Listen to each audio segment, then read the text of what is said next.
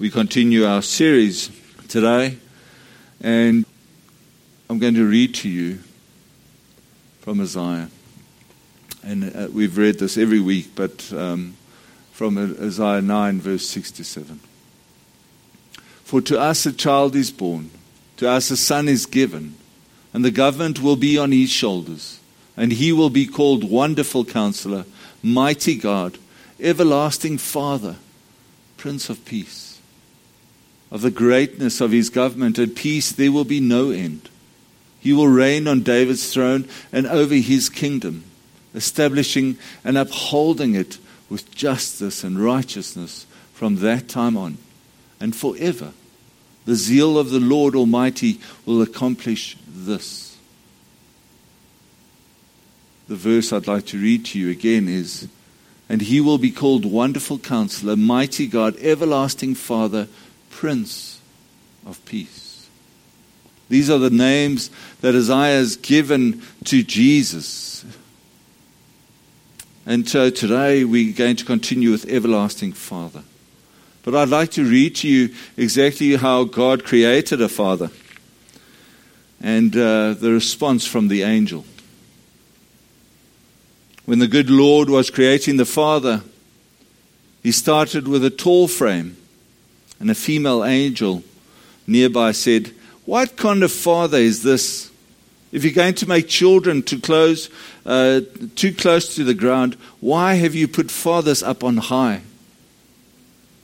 You won't be able to shoot marbles without kneeling, tuck a child into bed without bending, or even kiss a child without a lot of stooping. And God smiled and said, Yes, but if I make him child size, who would children have to look up to? When God made a father's hands, they were large and, and sinewy. And the angel shook her head sadly and said, Do you know what you're doing? Large hands are clumsy. They can't manage diaper pins, small buttons, rubber bands, or ponytails, or even remove splinters after the cricket game. And God smiled and said, I know, but they're large enough to hold everything a small boy empties from his pockets at the end of the day, yet small enough to cup a child's face in his hands. And then God molded long, slim legs and broad shoulders, and the angel near, nearly had a heart attack. And she said, Boy, this is the end of the week, all right. Do you realize you just made a father without a lap? How is he going to pull a child close to him without the kid falling between his legs? And God smiled and said, A mother needs a lap. A father needs strong shoulders to pull a sled, balance a boy on a bicycle, and hold a sleepy head on the way home from church. God was in the middle of creating two of the largest feet anyone had ever seen when the angel couldn't contain herself no longer. My brother wears a size 14, just by the way. And my mom, oh, my mom, shame.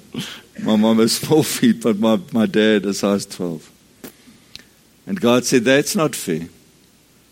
Uh, the angel said, That's not fair. Do you honestly think those large uh, boats are going to dig out um, of bed early in the morning when the baby cries.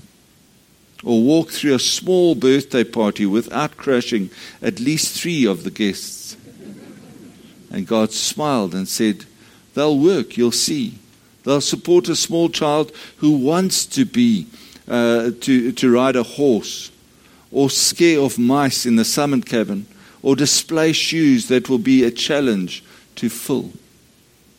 And God worked throughout the night, giving the Father few words, but a firm, authoritative voice, eyes that saw everything, but remained calm and tolerant. Finally, almost as though afterthought, he added tears. Then he turned to the angel and said, Now are you satisfied that he can love as much as a mother? And the angel kept quiet. A father everlasting Father. Can you imagine You, we know Jesus, the Messiah, right? We know that Jesus was never married here on earth. We know that he never had kids. But yet, Isaiah, when he proclaimed this prophecy, said that he would be called Everlasting Father. And I think of Jesus and I think to myself, but he is like that. If you read the stories of Jesus and what miracles he performed, he was like a father. I think of the feeding of the 5,000. I think of the people that he helped, the people that he encouraged, the people, the downtrodden that he encouraged to stand up, those that he protected, those that he loved, just like a father should love.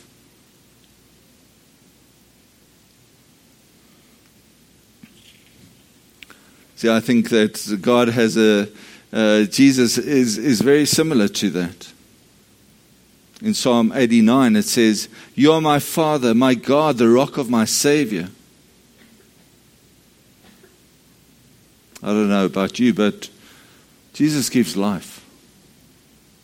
A Father gives life. When Jesus died on that cross, what did he die for? For you and for me, but to, in order to give us life a new life, a new creation, a day which is filled with amazing things. I remember being, being, uh, being saved and, and coming before God and knowing that Jesus was my Savior. But one of the things that, that happened, and if we're calling Jesus our everlasting Father, is that He has brought us into life. He's given us life, new life. It says in uh, Genesis 2 7, it says, The Lord God formed the man from the dust of the ground and breathed into his nostrils the breath of life, and the man became a living being. In John 1 3, it says, Through Jesus all things were made. Without him nothing was made that has been made. See, Jesus was here from the beginning. From creation, Jesus was here. And he needed to come down and, or it, he needed to be born again in order to, to die on the cross for you and for me. Give us new life, a new beginning. You know, when you, when, you, when you get saved, you think differently, you act differently, you hear things differently, you interpret things differently. A lot of us have gone through that. A lot of us have, have realized that and have seen that. A lot of us have, have felt that. And it's very important to know that as a father, he brings life.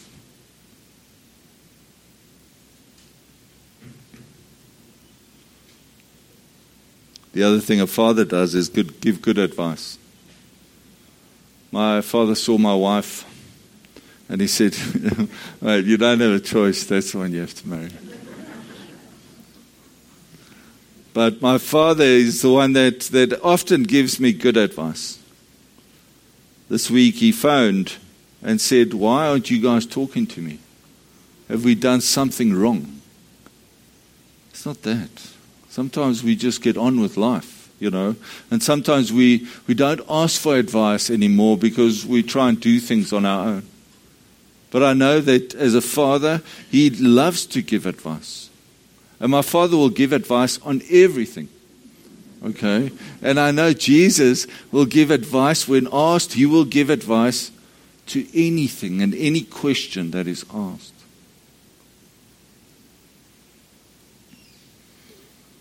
It says in Luke 21:15, "For I will give you words and wisdom that none of your adversaries will be able to resist or contradict.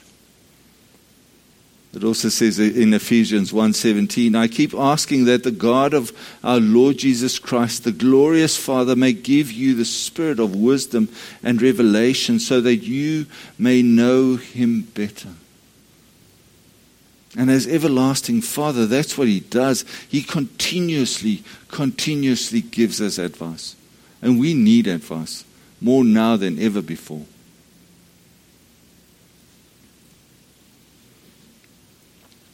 Why do you go to your father if, Maybe, maybe your father wasn't um, the best one to give advice to.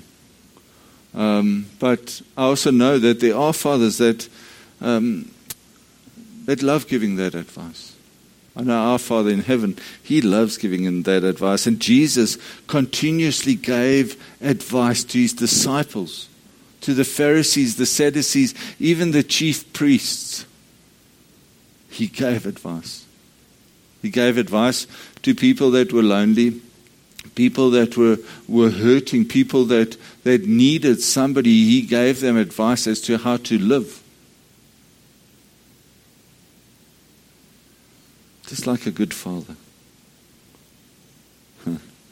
The third thing is that our Father loves us. Jesus loves us. It says in John 15, verse 9, 9, it says, As the Father has loved me, so have I loved you. Now remain in my love. I've told you before, my Father keeps saying that uh, to me, that He loves me. And I can just, I see this father figure of this small child. And then I see this big man standing behind him, protecting him, loving him, advising him. I see that as, as that is what Jesus does for us. I see it in, in my eye, and I, I know that He loves us unconditionally. Because Jesus died on that cross for you and for me for nobody else, for everybody else. One of the things that he does very well is that he does love us. And then he protects us too. My father loves protecting, protecting me and my brother. My brother weighs 158 kilograms, and I'm not far behind. But he still protects us. You'll still phone us and say, Is there something we can do? Is there something that, that I can, is there somebody looking for trouble? Or is there somebody that you need sorting out? As if I'm still 12 years old. But Jesus does exactly that. He protects us, He protects you and me on a day to day basis. We're here in this place not knowing what tomorrow is going to bring, not knowing if we're going to be able to meet tomorrow, if we're going to have Christmas carols, or if we're able to going to have Christmas, not knowing if we are going to able to see our families or our friends. But it's a protection that we need right now more than anything else. A father does that. A father loves us. A father protects us. A father guides us. And a father is just there to be with us. I don't know about you, but I want to be a dad one day. Because one of the things that I saw uh, last week, Sunday, was holding that child after the baptism. We did a baptism after the service, but holding that child, and Derek can, he, he had two here. But being able to hold a child and know that this child can't talk. It makes, makes a lot of noise, but it can't talk. Okay, but when that child looks into your face and you're holding it, and I think that's how God holds us, that's how Jesus holds us as a father figure because he is God. It's the most amazing, amazing thing ever. And so, for me, it makes sense that as I would call him Everlasting Father, because he's always available. He is always going to be there for us. He's always going to love us. He's always going to encourage us. He's always going to protect us.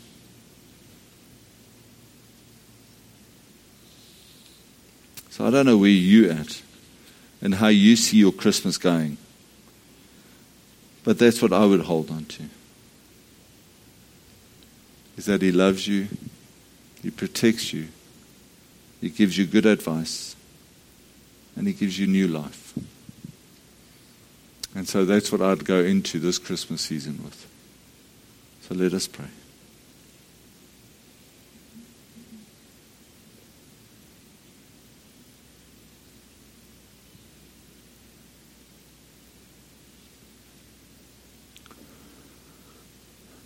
Lord, you are our everlasting Father. For you were created, you created us to be like you. And you said, I and the Father are one. Anyone who sees me has seen the Father. We hold on to that, Lord. We hold on to your love. We hold on to the life you give. We hold on to your advice. And we hold on to your protection today.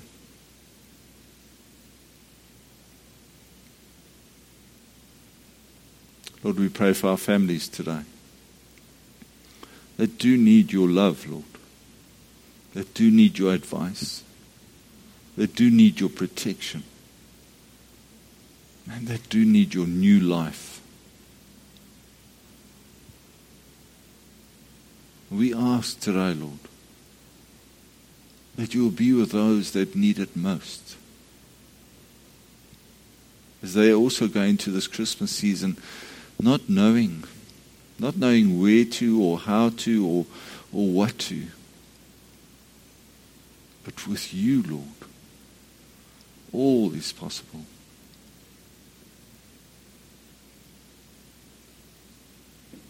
Lord, we pray for our government who really need your advice, Lord.